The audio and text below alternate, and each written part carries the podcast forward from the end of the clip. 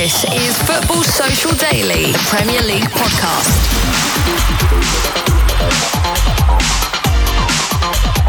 This is Football Social Daily, your award winning Premier League podcast. Two of the top teams in the country couldn't be separated. Manchester City won, Liverpool won. Was it a damp squib, or is that an indication of just how close the Premier League title race will be this season?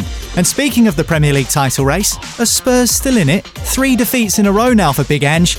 Is his stubbornness his Achilles heel? We'll talk about that on today's show. We'll also talk about a glorious goal from Garnacho. Are we overreacting about Aaron Ramsdale as he's reinstalled in the Arsenal goal?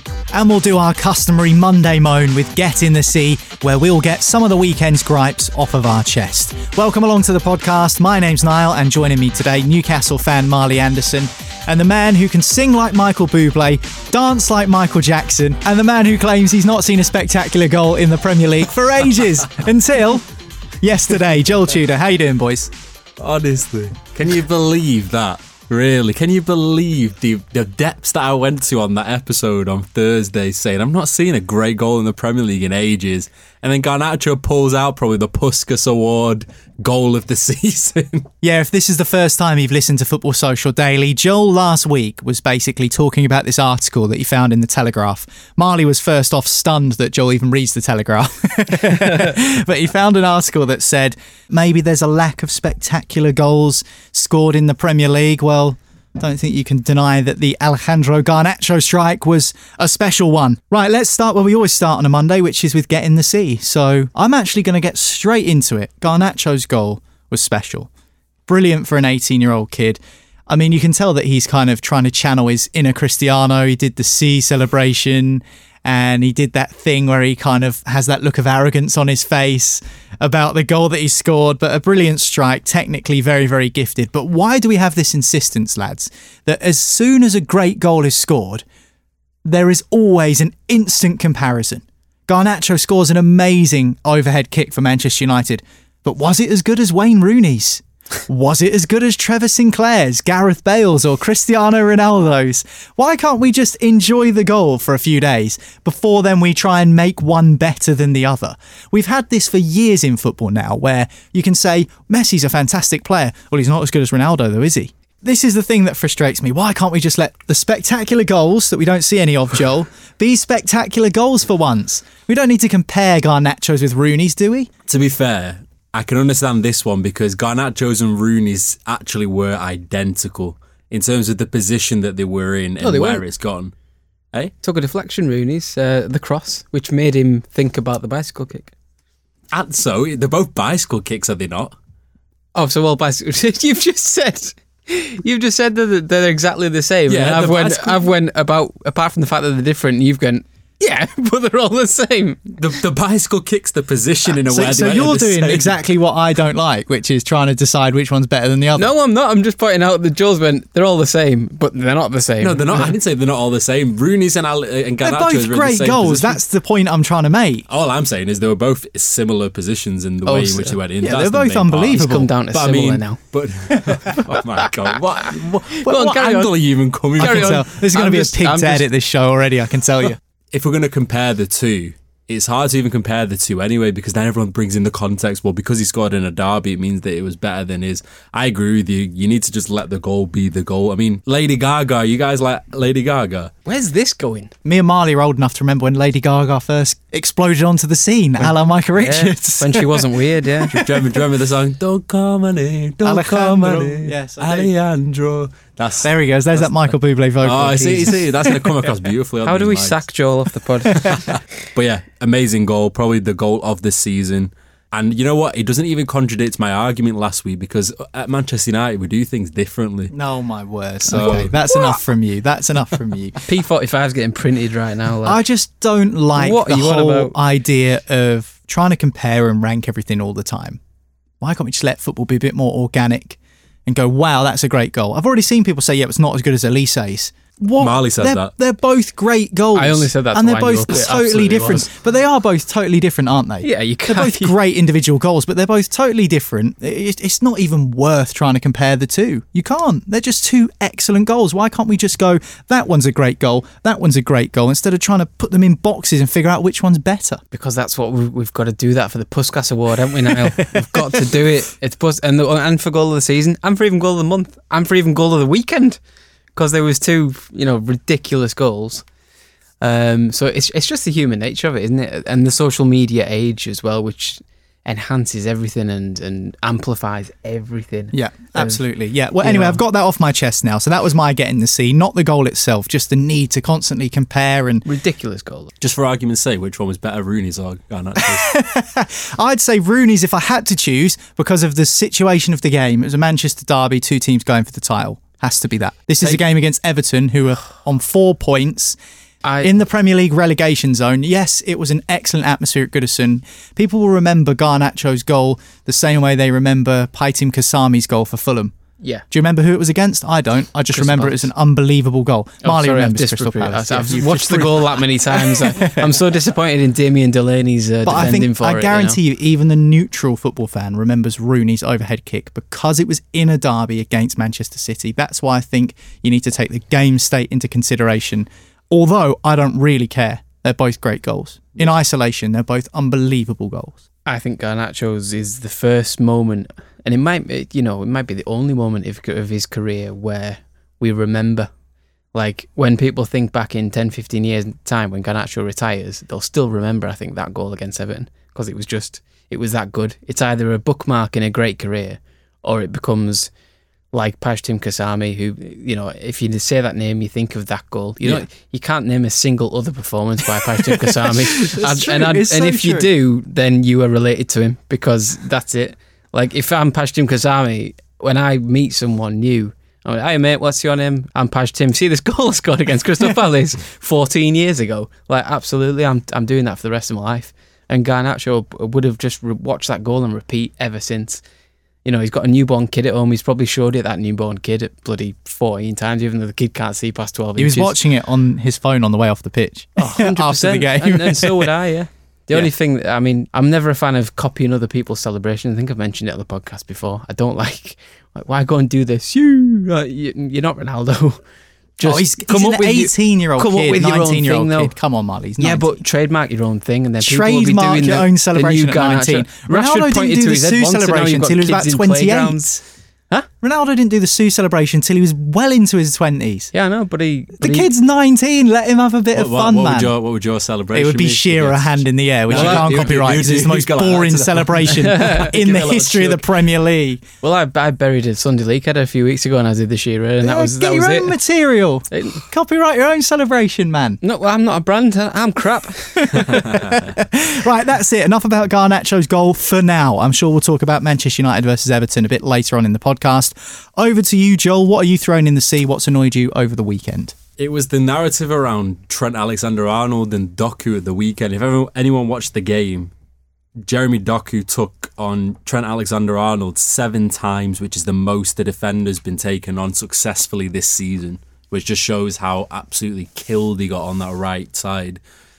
And then everyone almost on social media were pretty much leaping to the defense of Trent Alexander Arnold because, don't get me wrong, he scored a really good goal. Absolutely loved his celebration, by the way, right in front of the City fans and literally just held the I shush. that. Why? That is the best housery goal in terms of. Oh, you cannot beat that. I only didn't like it because uh, it might. It might. I don't know what you're about to say in relation, but it might relate to your point that you're about to say.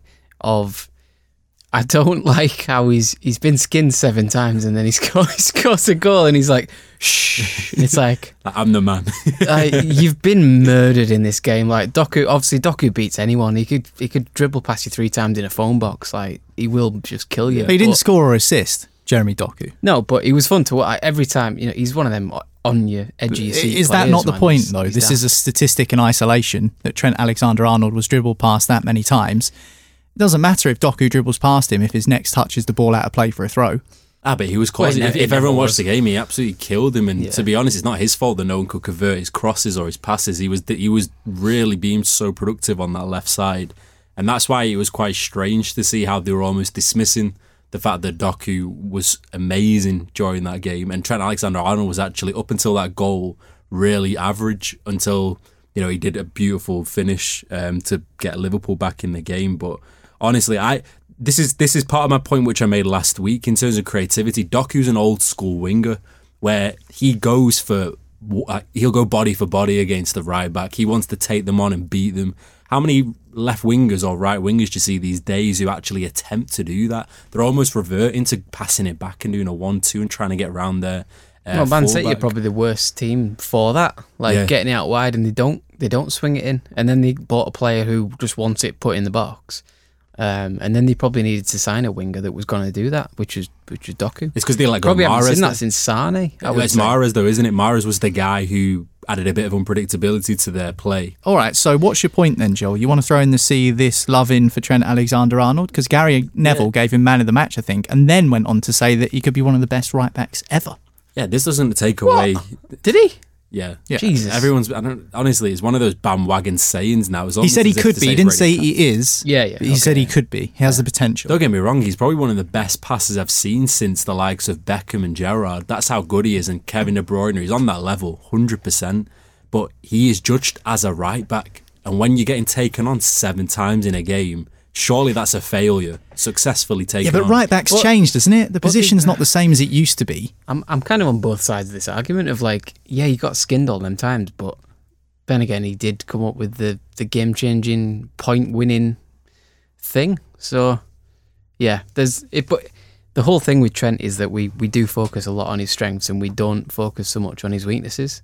They don't Even get though ex- exposed as much in under a Klopp side though. not really, but if you say it to a Liverpool fan, they'll, they'll bloody fight you. Like you know, it's like He's a great he's player. great, but he Of can't. course, he's not. He's not. A, he's not a defender, but he's great with the ball at his feet. And they're like, no, he's the best right back ever. The right back's in an attacking position now in the modern game and all this. And it's like, it's like, yeah, but look at Kieran Trippier's stats this season. I think he's got eight assists, But he's awesome defensively. and he's very good Yeah, defensively. I like mean. Well, that's why Ashley Cole was so good as well. Yeah, because exactly, he used to provide going forward. best we, left back England have ever had. yeah, we didn't really see that back then, did we? yeah. in terms of the fullback position. When you think of that Chelsea team and you have someone like Paulo Ferreira on the other side, who I don't think I ever saw him get past the halfway line, let alone get into the box and score goals. So, yeah, I think that it's a valid point, but Trent Alexander Arnold is someone who's going to split opinion because he splits opinion even for the national team coach. That's why I think Walker's just head and shoulders better than Trent, though. And people might crucify me for that. But when you need, when, let's say you're in an international game and you got someone like Mbappe on the left wing,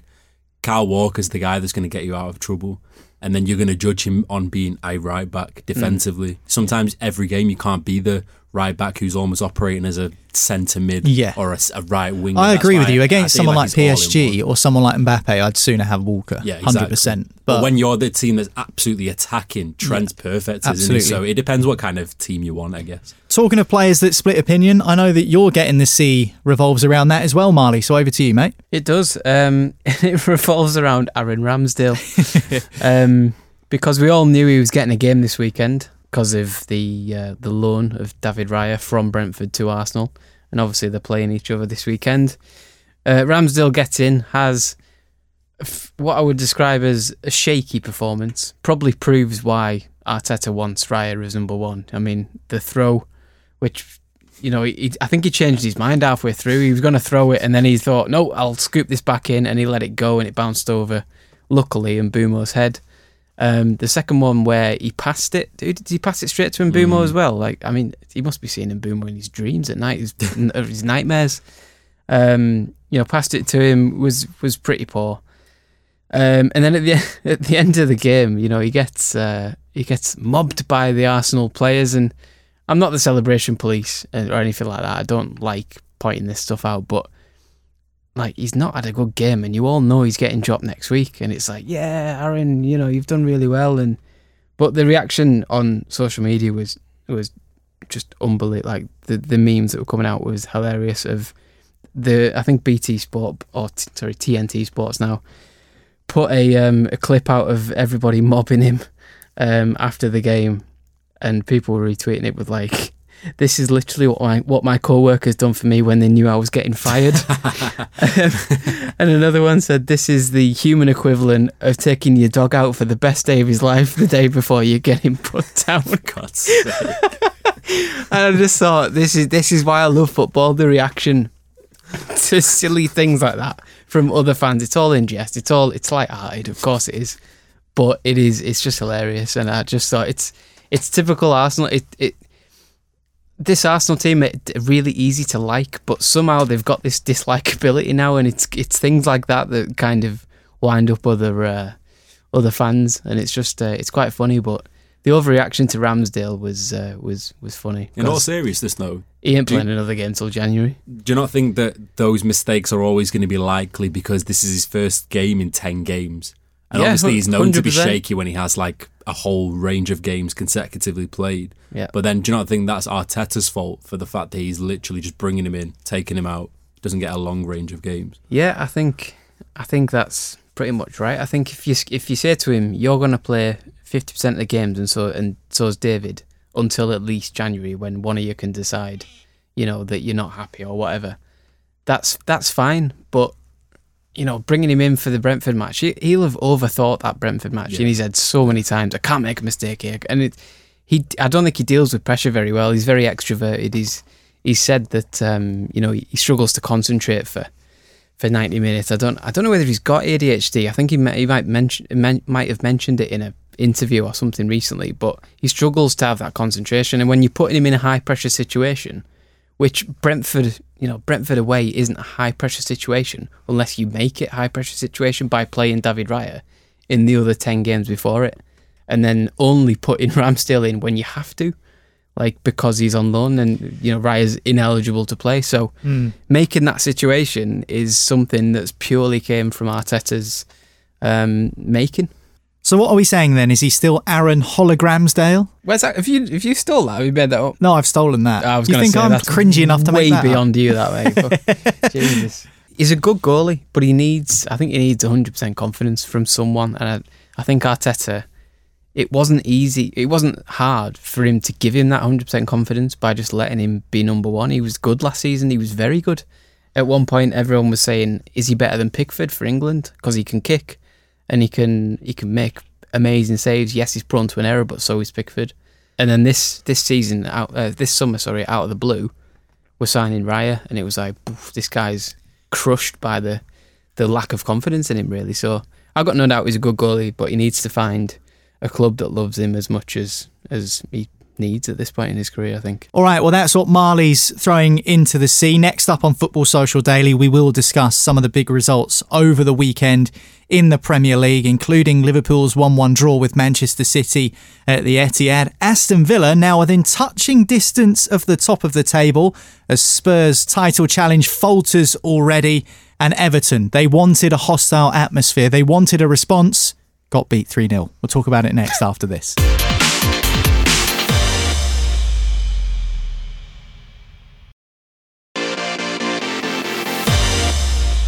Welcome back. This is Football Social Daily, an award winning Premier League podcast. Now, a few seasons ago, the biggest game in the calendar was no doubt Manchester City against Liverpool, two sides who were competing neck and neck for the title. And we said last week on this show that it didn't quite feel that way heading into this weekend's game. Now, with it being a 1 1 draw, Joel, are we now in a position where, from what we saw off the back of the weekend's match between the two of them, that these two will be the front runners this season. What do you think? City 100% will be there, of course, and Liverpool as well. To be honest, watching the game, it was a very, very cagey game. They were cancelling each other out for good periods. It periods of it where Liverpool were very, very disciplined in the defensive areas, and I think we all knew it was going to be Liverpool basically transitioning constantly, trying to catch them on the counter attack with Mo Salah pretty much staying up as a lone striker half the time and just waiting for that counter. But City, honestly, they should have won it in, in the end when um, they had a, a, a ball pretty much cleared over the line, off the line, and it was just again just a very very cagey event. But I think Liverpool have proven that although they will be there or thereabouts, they can be got at, and it's not the same kind of side as it was when they would go to City, let's say four or five years ago. I think they're definitely missing, for example, Robertson on that left side to give them even more width and a bit more danger and productivity because Tsimikas is just very, very much levels below. And we've seen with Jurgen Klopp's sides over the years, the amount of output that their fullbacks have given with Trent and Robertson. I mean, they get about 10 assists each a season, which just shows how vital they actually are to that Liverpool system. So I think this season might be a step too far for them. But again, you can't really rule them out because they've not put a foot wrong, to be honest. The only time they lost the game was that Spurs game with the very dodgy VAR call. So you can't really say that they've had many times where they've almost given up leads or gave up really easy points because it's not probably been the case. But yeah, it was a very, very, e- I'd say, very equal event to be honest at the weekend. Talking of equals, very close at the top of the table, and Arsenal fans will be absolutely raging if they weren't already from Marley's dissection of Aaron Ramsdale against Brentford. But that victory over the Bees means that they rise to top of the table. They're on 30 points. City and Liverpool drawing means that Man City are on 29, Liverpool are on 28, and Villa, who we'll come on to soon, are in fourth, also on 28 points and two points off the top. But in terms of the title race, I still think Manchester City and Liverpool will be the top two. Arsenal currently two clear of Liverpool after 13 games. They are top of the league by a point. Do you see it the same way as I do, Marley? Uh, I see it being a a bit of a free for all up there. Um, I think City will ultimately win the league, but I think it's going to be a lot closer than, than last season and, and even the season before, where you know last season it was City and Arsenal, and the I think third was third and fourth and fifth and so on was were just way off. Um, like points wise, I don't know what the gap was in the end, but it seemed like ages, um, like a, a massive chasm of points. But I think this year, you know, you've got Villa playing in the Conference League, which they'll they'll walk through. I think at least to the semi-final stage. Um, so that will not really affect them as much as the Europa League would affect Brighton um, and the Champions League will affect Newcastle until they either go out of it or we go into the Europa League in you know when when does it restart February so you know there's there's a lot of teams in there with it with a very real shout. I think Arsenal uh, will be right up there. I think Liverpool massively need Andy Robertson back and then need to click a little bit more. Um, they're stuttering along a little bit. They're playing well at times but still a couple of gears they can go into that we've seen in previous years. And and even Man City, even though they're playing better at this point in the season than they usually are, they still need to show that um, you know that fourth and fifth gear where nobody can live with them and they just wipe everyone off the face of the the pitch basically. So um, I think it'll be wide open from in the sort of battle for the top six. I think there'll be a lot of chopping and changing and, and, leapfrogging, and Spurs will be in there scrapping with no, with you know, with one game a week, and yeah. Arsenal will be in there trying to compete and prove they can do it. Well, that was my next question about Spurs. We'll talk about Villa in the next section of the podcast because obviously Villa ended up winning that game between the two sides 2 1. But Tottenham now have lost three games in a row. And we know, Joel, they've got injuries and they've had red cards and suspensions and stuff. But they're now four points off the top after being unbeaten in 10 games have dropped down to fifth. They're not even in the Champions League spots. Yeah, and I think it was almost the writing on the wall when they lost all those players against Chelsea, where they had Maddison, their top output player in midfield, gone until the new year. And then obviously they had Van der Ven, one of their biggest and best defenders this season. He's out with a long term hamstring injury. So when you're losing your vital players, basically the cogs in Ange's side, of course, it's going to be difficult. I mean, you look at the centre backs that started for Tottenham against Villa, which was Emerson and Ben Davies. How can you go from that to and then almost expect them to still get results? And I know everyone's almost on this big Ange loving of the fact that he likes to do it his way, where whether whether it was a high line against Chelsea or whether he wants to play a certain way. But when you're playing two fullbacks, when you can, you still have the availability to play two centre backs that you had on the bench. Sometimes it can go from confidence in your ability to almost naivety in your ability, where sometimes you actually just need to make minor changes to actually help your side a little bit better. But they are going to struggle. I mean, when you look at having to start Bryan Gil at left wing instead of you know the plays the plays that we've been known to see in the Tottenham side over the last few months. of course, the output's going to be way, way less. So it's going to be a very, very testing couple of weeks for Spurs. They got Manchester City next. Uh, and it's not at the Spurs stadium. Otherwise, I would have said that's a guaranteed three points for Spurs because City just cannot beat them there.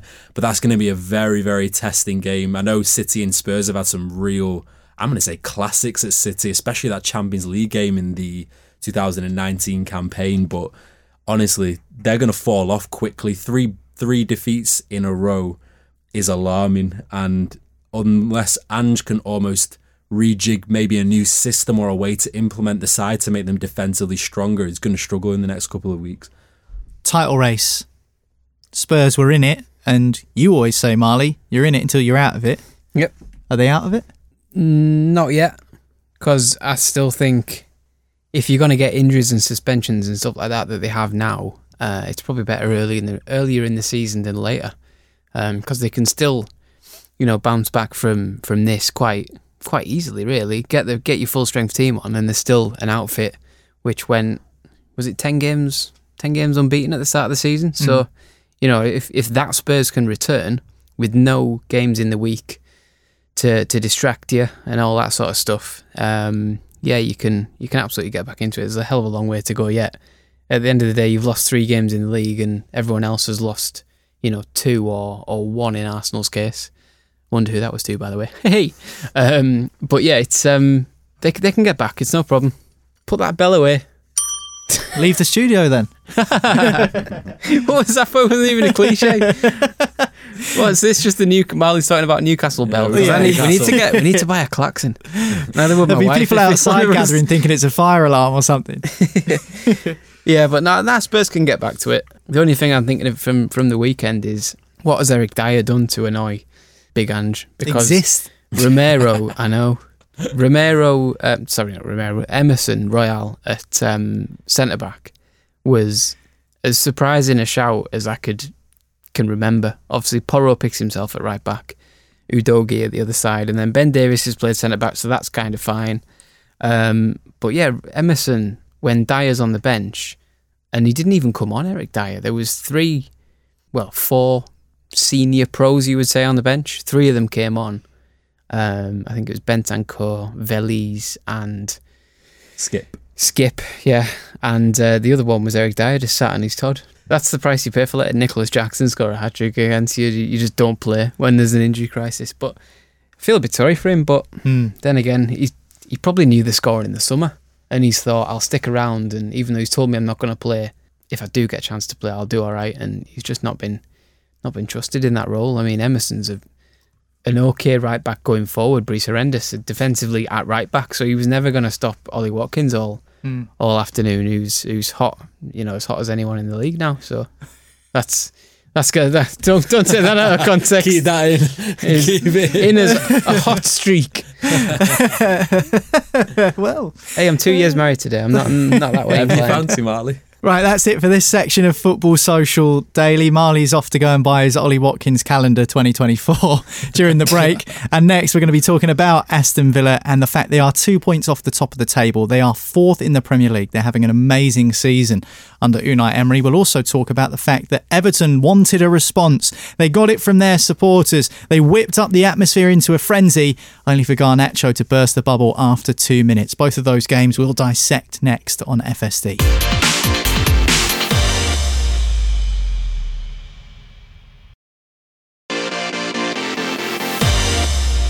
Aston Villa two points off the top. Everton still in the bottom three. This is Football Social Daily. Welcome back to the podcast, and those are the last two games we're going to discuss on today's show. Let's start with Villa. We've spoken about Spurs and how their title charge has seemingly faltered after three defeats in a row. But for Aston Villa, another victory and an away victory as well, because it's been at Villa Park where they've been at their best this season. They go up to fourth in the table on 28 points. That's level with Liverpool after 13 games. They have made a remarkable start, Joel. Yeah, I'm really surprised to be honest, especially at the start of the season, you know, where they had that big defeat against Newcastle. They got beat by Liverpool 3 0. And it was almost looking like they'll be there, but not in terms of overachieving like they're doing right now. But it just seems like in the games that you expect them to actually contend, for example, against the likes of Wolves, that kind of club, they're picking up points consistently. When you got a striker like Ollie Watkins, who at the moment is looking like a top tier striker, he's up there now in terms of let's say you have Haaland as the golden standard. He's the one below now. He's almost that player who is almost getting into that mold of being a match winner, and we saw it against Spurs. I mean, the finish. He, he obviously he had that goal uh, ruled out for VAR, the header. That was the early warning sign for Spurs. But the finish was just so clinical. That's what Darwin Núñez needs to be doing for Liverpool. I know when you looked at Darwin Núñez, he got in the exact same position against City where he literally just needed the perfect touch to then go and finish. Ollie Watkins needed one chance and he was straight in, and that's to me the signs of a great striker in the making. And you look at now, obviously they've got a few difficult fixtures to come.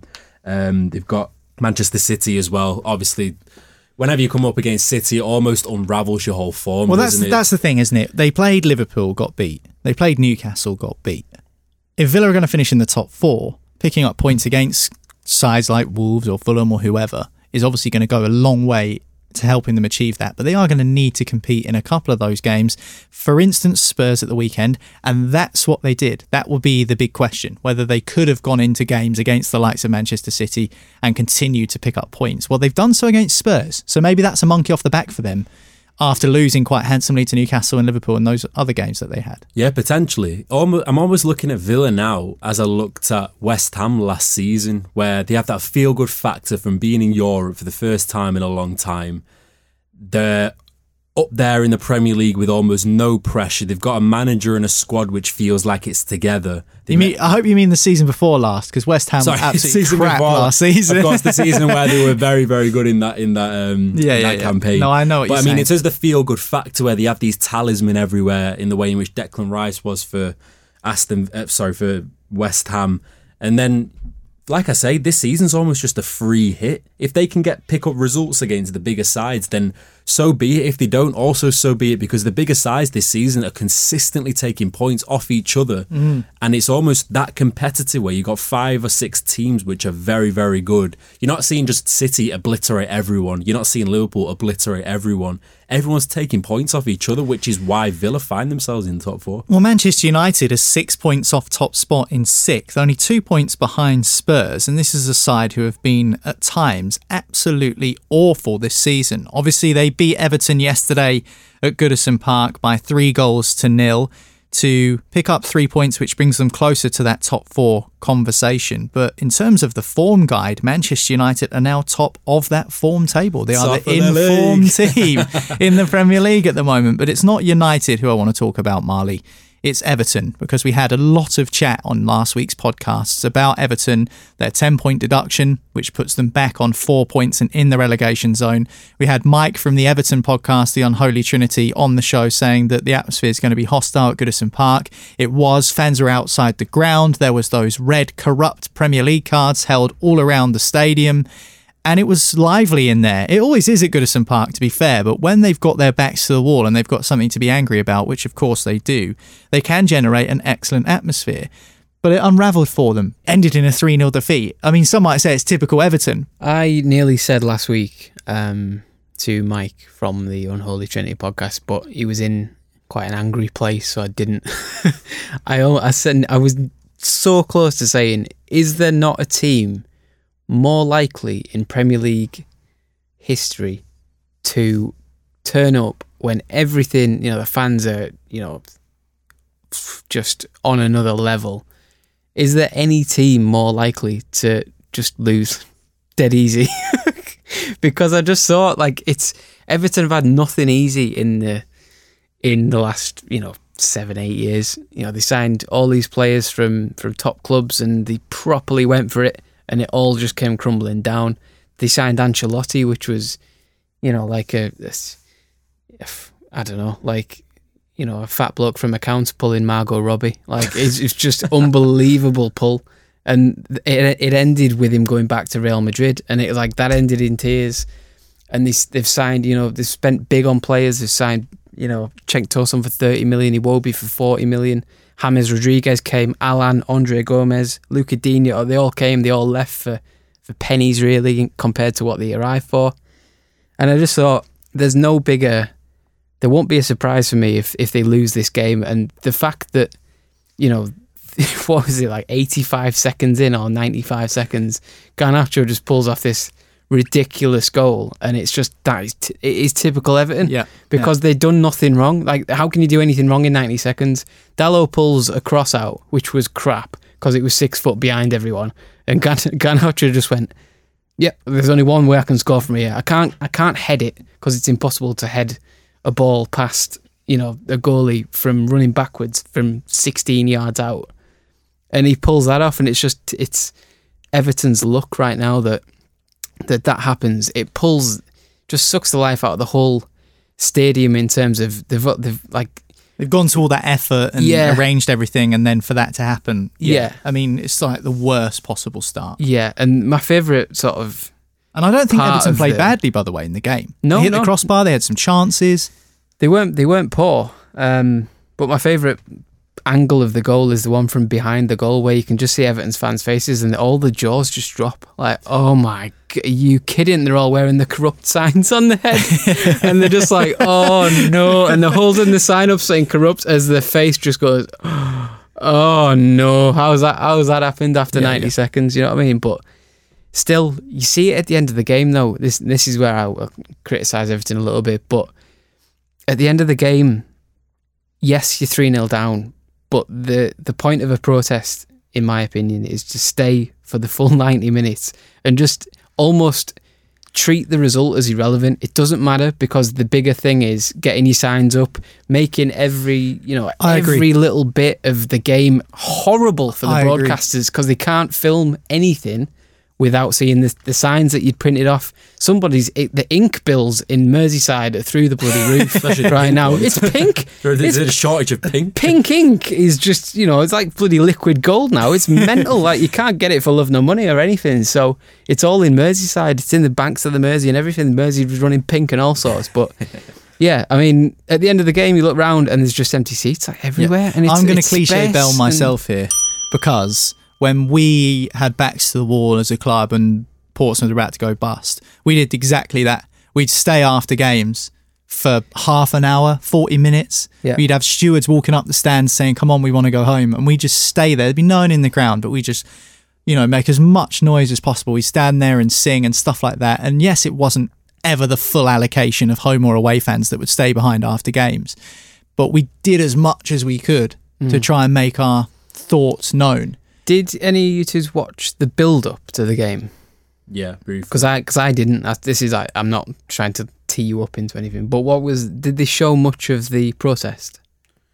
Yeah, it was mixed. It, they still gave coverage of it, but of course, it's not like they were naive to it and they were thinking nothing's going to happen of it. But they, were, They was couldn't pretty ignore it, could yeah, they? It's, Yeah. it's like the elephant in the room, isn't it? You can't Yeah. ignore what's going on around the But ground. also, That's- Sky Sports are a big client of the Premier League. That's what I. So- So There's a bit of this, that was of another thing I wanted to say it? to Mike last week. Like, do you think you were saying watch the build up, watch the build up, and you you can only see the build up on social media because they're proper people filming the game. You're not going to get Sky Sports saying, "Look at all these people with signs saying Premier League corrupt" when they've paid five billion or whatever it is for the for the rights. You know, that's self. You know. Killing yourself, really, isn't it? So it's Yeah. silly. and also, Sky obviously have control of the sound. So if Exactly. they want Oh, to turn it down, they definitely can. it. If they You want to turn it up, yeah. they can. So I do think it's something that maybe needs to be taken That's with actually just reminded bit of a me pinch of, of uh, salt. of COVID time with all the pumped in That would be overlaid sound. that's It my biggest get in the sea of all time. That is God, that was awful. my biggest get in the sea of all time. I hate that fake sound. What's the point? Yeah. No one wants to hear that. Anyway, that is it for today's Football Social Daily. Marley didn't get a chance to talk about Newcastle today. I did want to point it out very quickly. So last week, Oh, and the and the no, no, no, no, no, no. We said, didn't we say last week? So Joel said there's no bangers scored in the Premier League anymore, and then we got Elise and Garnacho scoring goals. One thing we also said last week was why, can't why does Thiago Silva look so good? And I said that it was because he doesn't play in a back four, and that they protect him by just letting him use his experience. What happened at the weekend? He played in a back four alongside Chelsea's worst centre back, Badiashile, and he had the he had a game from hell. Anthony Gordon running at him for ninety minutes. He looked forty eight. Never mind thirty nine. Well, obviously, he makes a mistake and Joelinton nips in and scores the goal. He gets caught on the ball. We see that from defenders all the time 39, 19, 29, doesn't matter how old you are. Mm. But the thing that made me laugh, actually, I actually burst out laughing on Match of the Day when I watched it, was when he tried to do the little rollover through the legs of whoever it was. Was it Gordon coming was towards Gordon, him? And he, he fell over. He stood on the ball, fell over, and scooped it out of play behind him for a corner. It was absolutely hilarious. I just wonder. We've uh, bigged him up, and maybe Father Times just tapped him on the shoulder at the weekend and gone, "Listen, mate, Scrooge, all- just the ghost I'm of Christmas coming, past I'm is coming. it's time. It's baby. tactical. It's all tactics, man. If you've got an old man, you put him, you put your young lads around him, and you say, right, you need to protect that old man at all costs. It's like Juve, you know, they had Chiellini in the middle. Just leave him in the middle and don't let anyone touch him. yeah. Right, that's it for Football Social Daily today. Thanks for tuning in. We'll be back tomorrow with another episode. So hit subscribe or follow, and that way you will not miss when that episode is ready to download and listen to. But from Marley, Joel, and I, that is it on FSD. Thanks for all of your support. Don't forget, you can get in touch with us via social media. All of the links to our channels are in the description, as is the link to the Telegram group where you can join the conversation after the podcast is done. So make sure you go and do that. But from us, that's it. We'll speak to you tomorrow. Bye for now. Football Social Daily is a voice work sport production for the Sport Social Podcast Network.